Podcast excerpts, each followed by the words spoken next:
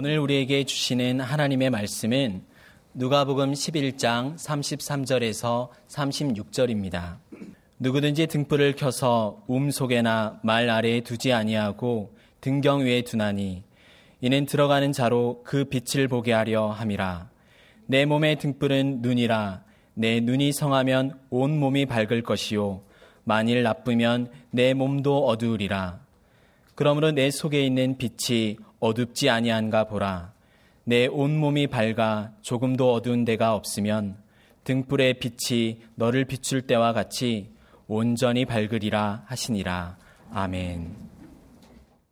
예수님께서 말을 하지 못하는 귀신이 들려 말을 하지 못하는 장애를 가진 한 사람을 고쳐주셨을 때 바리새인들과 서기관들은 그 일이 하나님을 힘입고 행한 표적이라고 인정할 수가 없었습니다. 그것을 하나님의 표적으로 인정한다는 것은 곧 그 일을 행하신 예수님을 하나님께서 보내신 분으로 인정해야 하는 것이기 때문이었습니다. 그래서 그들은 그것이 하나님의 표적이 아니라 귀신의 왕 바알세부를 힘입고 귀신을 쫓아낸 것이라 치부하였습니다. 또 어떤 사람들은 예수님을 부인하기 위해 하늘로부터 오는 다른 표적을 행해 보라고 조롱하며 비아냥거리기도 했습니다. 당시의 바리새인들과 서기관들은 하나님의 사람들이며 하나님의 말씀을 지키는 사람들이라고 역임을 받고 있었습니다. 그래서 사람들로부터 상당한 존경을 받았습니다. 그러나 실상 그들이 붙들고 있었던 것은 하나님과 하나님의 말씀이 아니라 자기 자신이었습니다.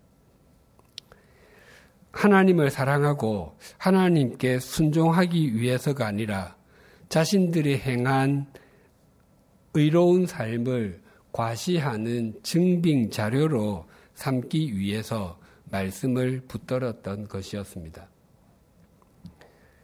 예수님께서 그들의 실상을 일깨워 주시기 위해서 등불 이야기를 하셨습니다. 오늘 본문 33절이 이렇게 증거합니다. 누구든지 등불을 켜서 움 속에나 말 아래에 두지 아니하고 등경 위에 두나니 이는 들어가는 자로 그 빛을 보게 하려 함이라. 성냥이나 라이터가 없던 고대에 불을 켜는 것은 가사 중에서 아주 중요한 일이었습니다. 그래서 한번 켠 불은 가능한 한 꺼뜨리지 않고 잘 유지해야 했습니다. 불을 약하게 해서라도 유지하는 것이 불을 끈 후에 다시 켜는 것보다 훨씬 더 쉬운 일이었기 때문이었습니다. 그리고 당시 이스라엘 백성들은 대부분 방이 하나밖에 없는 집을 가지고 있었습니다. 지금의 원룸과 같은 구조입니다.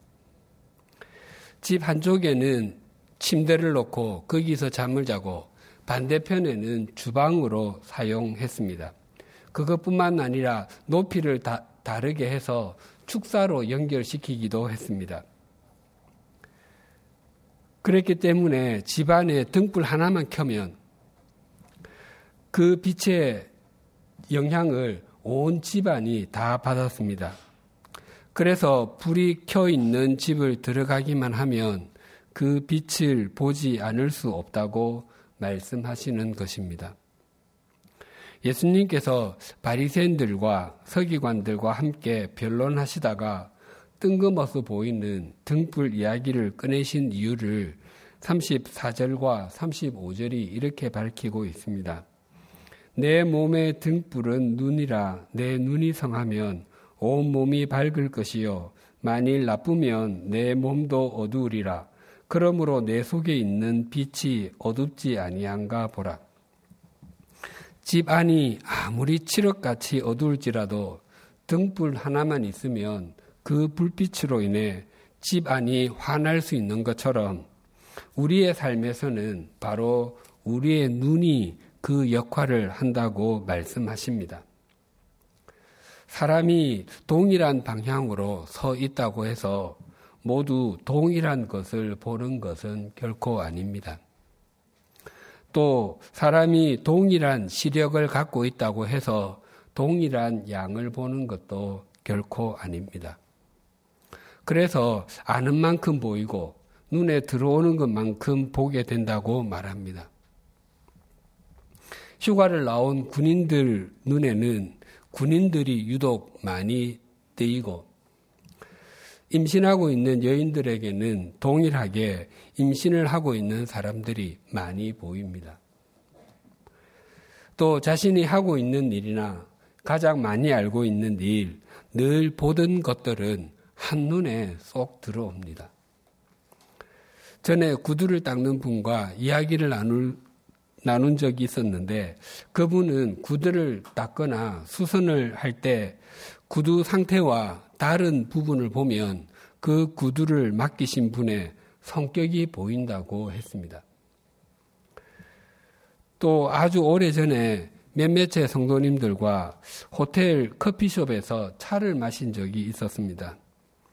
그 중에 한 분이 호텔 벽에 붙은 대리석을 보고서 이 호텔은 좋은 돌을 쓴 것이 아니네요 라고 말씀하셨습니다.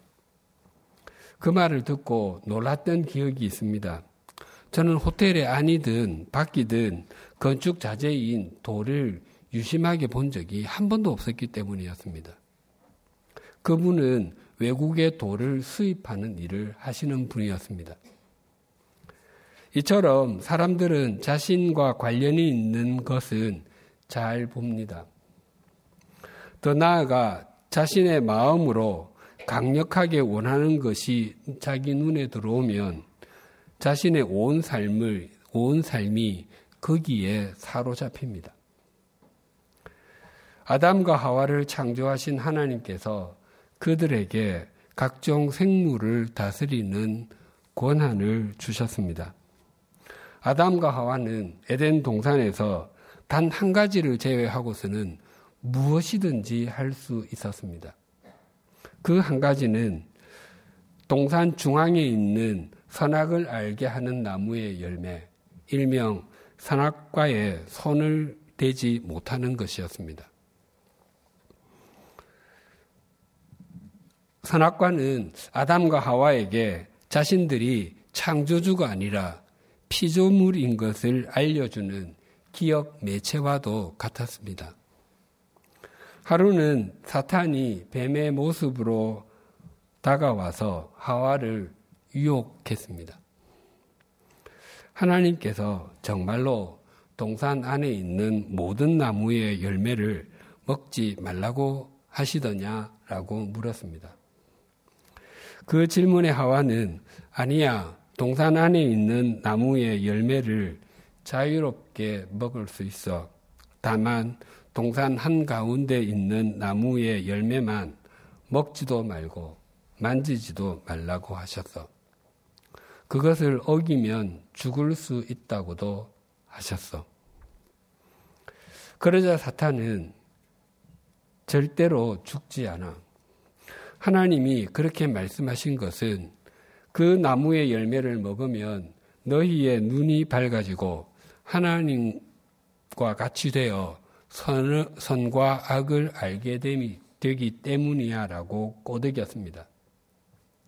그 말의 의미는 하나님이 너희 편인 것 같지? 아니야. 너희들이 하고 싶은 대로 해도 돼. 그리고 너, 너희들은 하나님의 말씀에 순종할 만큼 그렇게 낮은 존재가 아니야. 너희들은 하나님과 대등한 존재야 라고 말하는 것과도 같았습니다. 하와가 사탄의 말을 듣고 동산 중앙에 있는 선악을 알게 하는 나무에 나무를 바라보니 이전과는 다르게 보였습니다. 창세기 3장 6절입니다. 여자가 그 나무를 본즉 먹음직도 하고 보암직도 하고 지혜롭게 할 만큼 탐스럽기도 한 나무인지라 여자가 그 열매를 따먹고 자기와 함께 있는 남편에게도 주매 그도 먹은지라. 아담과 하와가 그날 그 나무를 처음 본 것이 아니었을 것입니다. 그 나무는 동산의 가장자리나 또 외진 곳에 있었던 것이 아니라 한 가운데에 있었기 때문에 그 전에 수도 없이 많이 보았을 것입니다. 그때에는 아무런 느낌이 없었습니다. 그러나 그날은 달랐습니다. 먹음직도 하고 보함직도 하고 지혜롭게 할 만큼 탐스럽게 보였습니다. 갑자기 그들의 시력이 좋아졌기 때문이었겠습니까? 아닙니다. 그들은 사탄이 유혹하는 것과 자기 욕, 욕망이 이끄는 것을 보느라 하나님과 하나님의 말씀이 보이지 않았기 때문이었습니다. 다윗은 왕가의 혈통으로 태어난 것도 아니었고 귀족의 자녀로 태어난 것도 아니었습니다. 또한 제사장의 가문에서 태어난 것도 아니었습니다. 그럼에도 불구하고 하나님께서는 그를 사울의 뒤를 잇는 왕으로 세워 주셨습니다. 물론 그가 왕이 되기까지 많은 고생을 한 것도 사실이지만 사람이 그 정도 고생을 한다고 해서 모두 다 왕이 되는 것도 아니고 또 다 성공하는 것도 아닙니다. 그러니까 다윗은 철저하게 하나님의 은총을 입은 것이었습니다. 그것을 알았던 다윗은 언제나 하나님을 신뢰하는 삶을 살았습니다. 그랬던 다윗이 욕망에 눈이 멀었을 때가 있었습니다. 이스라엘과 암몬 사이에 전쟁이 일어났을 때 다윗은 출전하지 아니하고 예루살렘에 머물러 있었습니다. 당시에는 전쟁이 일어나면 왕이 앞장서서 진두 지휘하는 것이 일반적이었습니다. 또 당시의 전쟁은 국가의 영토를 넓히고 국고를 채우는 최고의 수단이었습니다. 그것을 모르지 않았음에도 다윗은 무슨 이유였는지 그 전쟁에 출전하지 않았습니다. 그때 왕궁에 있던 다윗의 눈에 빨려 들어온 것이 있었습니다. 사무엘하 11장 2절입니다. 저녁 때에 다윗이 그의 침상에서 일어나 왕궁 옥상에서 거닐다가 그곳에서 보니 한 여인이 목욕을 하는데 심히 아름다워 보이는지라. 낮잠을 자다가 저녁 무렵에 일어난 다윗이 왕궁 옥상을 거니는데 목욕하는 여인의 모습이 눈에 들어왔습니다. 그런데 그 여인이 아름다워 보였다고 증거합니다. 고대에는 일반적으로 왕궁, 왕궁보다 더 큰 건물은 없었습니다. 그 중에서 임금이 기거하던 곳은 안전을 위해서 담이 아홉 개나 둘러싸여 있다고 하여 생긴 말이 구중궁궐 또는 구중심처라고 했습니다. 이스라엘의 왕궁을 본격적으로 지은 것은 솔로몬 왕 때이니 다윗이 살았던 궁은 완전한 왕궁은 아니었을지라도 그가 거닐었던 옥상과 여인이 목욕했던 곳과는 상당한 거리가 있었을 것입니다. 게다가 저녁 시간이었습니다. 그런데도 목욕하는 여인을 봤더니 심히 아름다웠다고 증거합니다.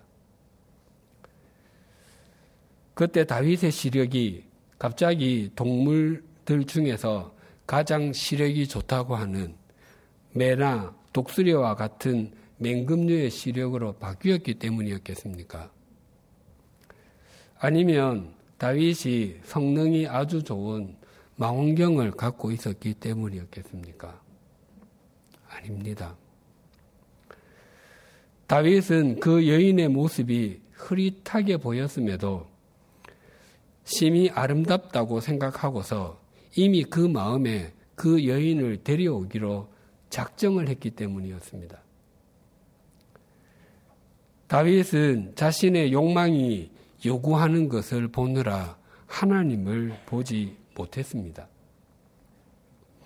다윗은 이 사건을 은폐하기 위해서 바세바의 남편 우리아 장군을 살인 교사하는 일도 서슴지 않았습니다. 그리고 이 사건 이후로 다윗이 얼마나 처절한 삶을 살았는지를 우리는 성경을 통해서 잘 알고 있습니다.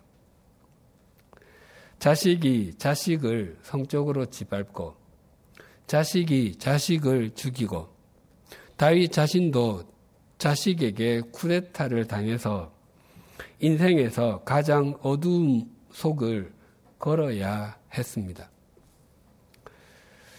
진리의 눈이 어두운 것이 순간적으로는 자신에게 즐거움을 주는 것 같고 또 이익을 주는 것 같아도 그것이 올무가 되어서 아주 오랫동안 괴롭히게 됩니다. 그래서 우리가 바른 시선을 가지고 바르게 순종하는 것이 참 중요합니다. 바리새인들과 서기관들은 자신들이 영적으로 근시안이나 원시안, 난시안이 아니라고 생각하고 있었습니다. 그래서 하나님과 하나님의 말씀을 바라보는 자신들의 시선에는 아무런 문제가 없다고 생각을 했습니다. 그러나 예수님께서는 그들의 영적인 시력이 약할 대로 약해져서 실상은 아무것도 보지 못하는 상태에 있다고 말씀하셨습니다. 예수님께서 등불 이야기를 이렇게 마무리하셨습니다. 36절입니다. 내 온몸이 밝아 조금도 어두운 데가 없으면 등불의 빛이 너를 비출 때와 같이 온전히 밝으리라 하시니라. 하나님과 하나님의 말씀에 대한 영적인 바른 시각만이 우리, 우리의 인생과 우리의 인격을 온전하게 빛나게 할 수 있습니다. 하나님께서 우리를 부르셔서 하나님의 자녀와 하나님 나라의 백성으로 삼아 주신 것은 단지 우리가 지옥으로 향하지 아니하고 천국으로 향하는 열차표를 주시기 위함만이 아닙니다. 하나님께서는 우리가 이 땅에서 영원한 빛을 받아 빛으로 살게 하기 위해서 우리를 부르셨습니다. 성경에 보면 많은 반복이 있습니다. 하나님께서 여러 선지자들을 통해서 이미 전하게 하신 말씀을 또다시 전하게 하셨습니다. 죄송합니다. 그것은 그 말씀이 중요하기 때문이기도 하고 또 그 말을 듣고도 사람들이 변화되지 않았기 때문입니다.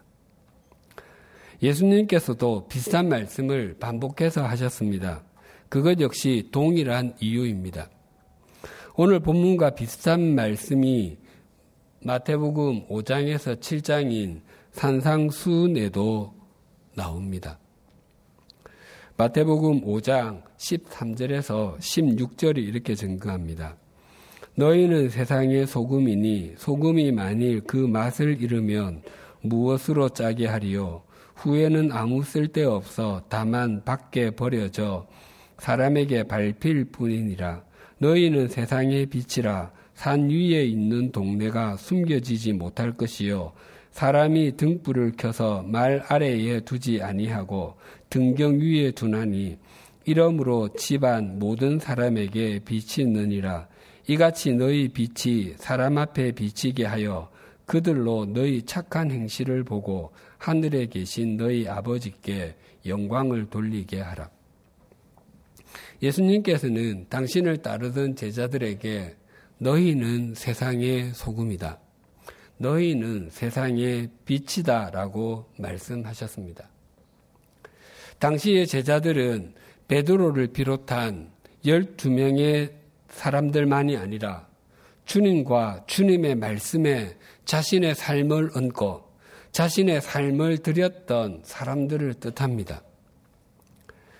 그들 중에는 가난하고 많이 배우지 못한 갈릴리 어부들이 다수들이었고 또 천대를 받는 사람들도 있었습니다. 심지어 마태와 같이 손가락질을 받았던 세리들도 있었습니다. 그럼에도 불구하고 예수님께서는 너희는 세상의 소금이다. 너희는 세상의 빛이다. 라고 단언해서 말씀하셨습니다.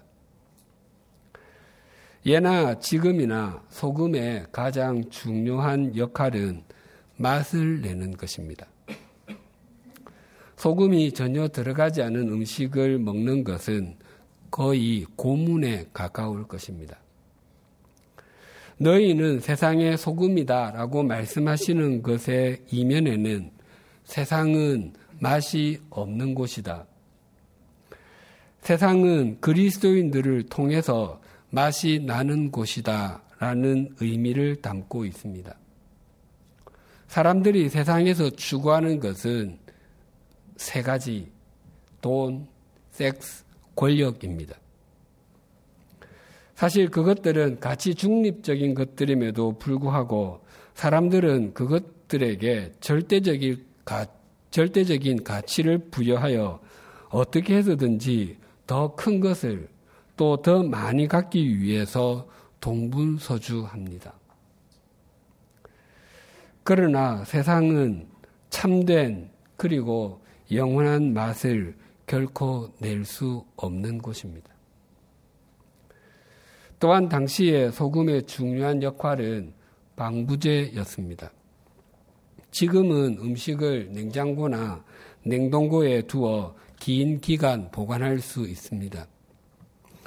과거에는 음식을 긴 기간 보관하기 위해서 소금에 절였습니다. 그러니까 이 말씀은 부패해 가는 세상을 막는 존재들이 바로 제자들, 그리스도인들이라는 의미입니다. 한여름에 생선이나 고기를 소금에 절이지 않고 그냥 밖에 하루 이틀만 두어도 이내 부패하기 시작할 것입니다. 세상이 그러한 곳입니다. 우리들에게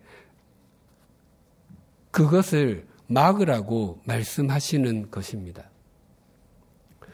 예수 그리스도가 없는 세상, 주님과 주님의 말씀에 순종하는 그리스도인이 없는 사회는 아무런 맛이 없고 부패할 수밖에 없습니다. 썩어가는 세상 속에서 인생의 참맛을 몰라서 하루하루를 의미 없이 그리고 할 수 없이 살아가는 사람들에게 우리는 진리의 맛을 또 영원한 생명의 맛을 보여주는 사람들이어야 합니다. 그런데 예수님께서는 만일 소금이 그 맛을 잃으면 아무 쓸데가 없어 밖에 버려져 사람들에게 밟힐 뿐이라고 경고도 하셨습니다. 우리나라의 소금은 대부분 천일 제염입니다. 즉, 바닷물을 끓여다가 염전해서 소금을 만듭니다. 그래서 소금이 그 맛을 잃는다고 하는 것이 무슨 의미인지 빨리 와닿지가 않습니다. 유럽의 여러 관광지 중에 소금 광산이 있습니다. 즉, 소금을 바다에서 만들지 않고 산에서 캐는 것입니다. 오스트리아에서 가장 유명한 도시 중의 하나이자 모차르트의 고향인 짤츠부르크도 그 뜻이 소금성입니다. 그래서 유럽의 소금은 대부분 암염, 즉 돌에 붙은 소금입니다. 바다에서 만든 소금보다 염도가 훨씬 더 높다고 합니다. 예수님께서 그 암염을 두고 말씀하시는 것입니다. 당시에 소금이 귀했기 때문에 소금을 땅 속에 숨겨두곤 했습니다. 그러다가 종종 땅 속에 있던 수분이 염분을 녹여버리는 바람에 염분이 사라진 조그만 돌멩이만, 돌멩이 조각들만 남아 있곤 했습니다. 그것들의 모양은 틀림없는 소금인데 염분이 거의 없는 돌조각들이었습니다. 그 돌조각들은 길에 뿌리는 용도 외에는 아무 사용처가 없었습니다. 그것을 사람들이 밟고 다니곤 했습니다. 맛을 잃은 주님의 제자들이 이런 대접을 받을 것이다 라고 말씀하십니다. 오늘날을 교회의 위기라고 말합니다. 또 교회가 타락했다고도 말합니다. 그것은 교회를 구성하고 있는 우리 그리스도인들이 그 맛을 잃었다는 의미일 것입니다. 또한 예수님께서는 너희는 세상의 빛이다라고 말씀하셨습니다. 빛의 일차적인 역할은 어두움을 몰아내는 것입니다. 즉, 세상은 어두운 곳이라는 의미입니다. 우리가 캄캄한 공간 속에 있을 때에는 그곳이 청결한지 아닌지, 또 그 안에 걸림돌이 될 만한 것이 무엇이 있는지, 또한 자신의 얼굴에 무엇이 묻은 것은 아닌지 등등을 알지 못합니다. 그러나 그 공간 안에 불이 켜지는 순간에 모든 것이 다 드러나게 됩니다. 한 사람의 인생에 빛이신 주님께서 들어가시지 않으면 그 인생이 얼마나 어둠 속에 있는지, 그 인생이 얼마나 추한지 분간이 되지 않습니다.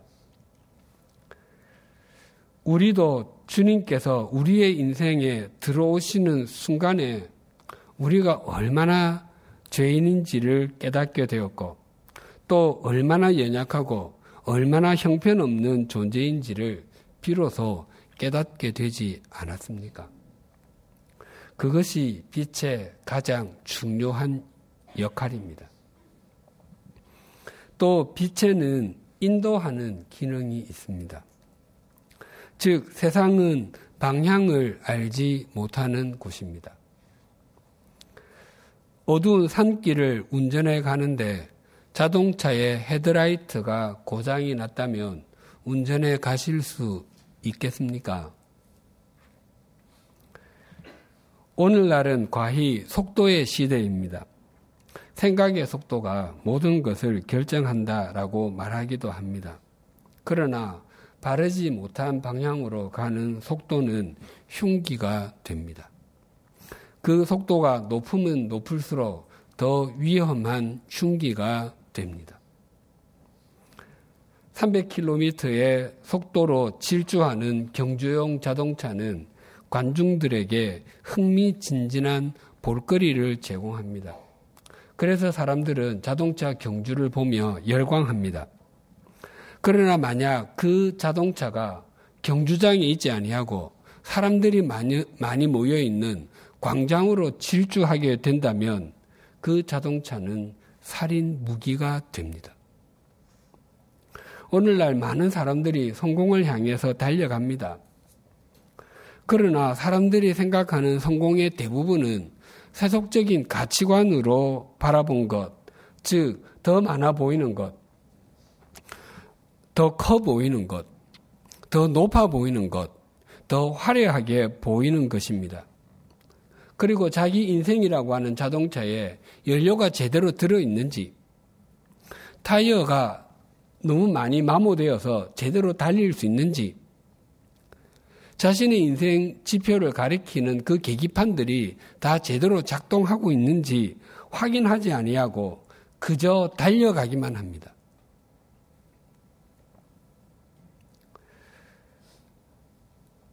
그래서 그렇게 그저 달려가기만 하다가 다른 사람들에게 상처를 주기도 하고 타이어가 터지는 바람에 자동차가 전복되기도 합니다. 뿐만 아니라 다 달려갔는데 바른 목적지가 아니어서 난 참 바보처럼 살았군요 라고 노래 부르는 사람들이 참 많습니다. 세상은 바른 방향을 알지 못하는 곳입니다. 주님께서는 우리에게 바른 방향을 제시하는 빛이라고 말씀하십니다. 그래서 세상 사람들이 우리가 사는 모습을 보고서 그래 저런 삶이 바른 것이야. 나도 저렇게 살고 싶어 라고 고백하게 하라는 것입니다. 물론 처음에는 바보처럼 산다고 사람들이 우리에게 혀를 찰지도 모릅니다. 그, 하지만 결국은 수용하게 될 것입니다. 그것이 주님 안에서 함께 지어져 가는 것이고 표적이 되는 삶을 사는 것입니다. 우리가 가진 것이 많거나 적거나 상관없이 우리의 배움의 길이가 길거나 짧거나 상관없이 우리가 어떤 사회적인 위치에 있든지 예수님께서는 우리들에게 너희는 세상의 소금이다. 너희는 세상의 빛이다. 라고 말씀하십니다. 인생의, 인생의 의미도 맛도 느끼지 못한 채 썩어져 가는 것들만 붙들고 살아가는 사람들에게 우리가 소금처럼 소리도 없이 녹아들어서 그 인생이 참 맛을 느끼게 되고 썩지 아니하는 영원한 것을 바라보고 살아가게 된다면 그것보다 더 가치 있는 삶이 또 어디에 있겠습니까? 또 어둠 속에서 방황하며 어디로 나아가는 어디로 가는 인생인지 알지 못하고 하루하루 그저 태어났으니까 살아가는 사람들에게 우리가 통로가 되어 인생의 빛이신 주님을 만나게 되고 인생의 바른 목적을 발견하게 해주는 삶을 우리가 살아간다면 그것보다 또 더 귀한 섬김이 어디에 있겠습니까? 예수님께서 너희는 교회 안의 손전등이다 라고 말씀하지 않으시고 너희는 세상의 빛이다 라고 말씀하셨습니다. 우리가 교회, 교회 안에서 섬김과 헌신의 사, 삶을 살아야 하는 것은 말할 필요도 없고 우리의 가정에서 우리의 학교와 일터에서 우리가 사는 동네와 우리 삶의 자리에서 우리는 빛으로 살아야 하는 사람들입니다. 우리가 세상에 비친 것은 틀림없지만 한 가지 잊지 않으셔야 하는 것이 있습니다.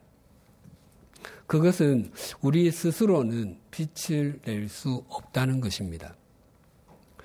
아름다운 모양을 한 수백, 수천 개의 양초가 있다 할지라도 양초 스스로는 빛을 발할 수 없습니다.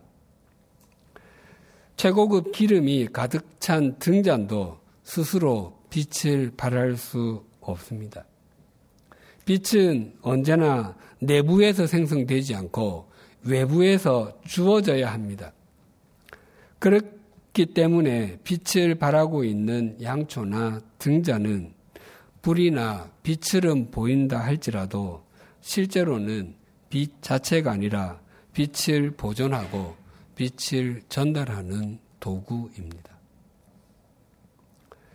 나는 세상의 빛이다라고 말씀하신 예수님께서 우리들에게도 너희는 세상의 빛이다라고 말씀하시는 것은 영원한 진리와 생명의 빛이신 주님께 그 빛을 받아 전하는 통로가 된다고 말씀하시는 것입니다. 백기를 인도하는 등대는 스스로 빛을 비추지 못합니다. 등대가 제 역할을 할 수 있기 위해서는 등대 지기를 만나야 합니다.